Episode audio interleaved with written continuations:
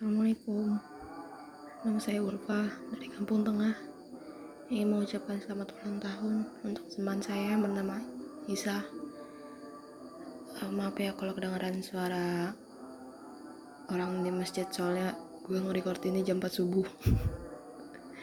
Tapi gak apa uh, Doa gue buat dia Semoga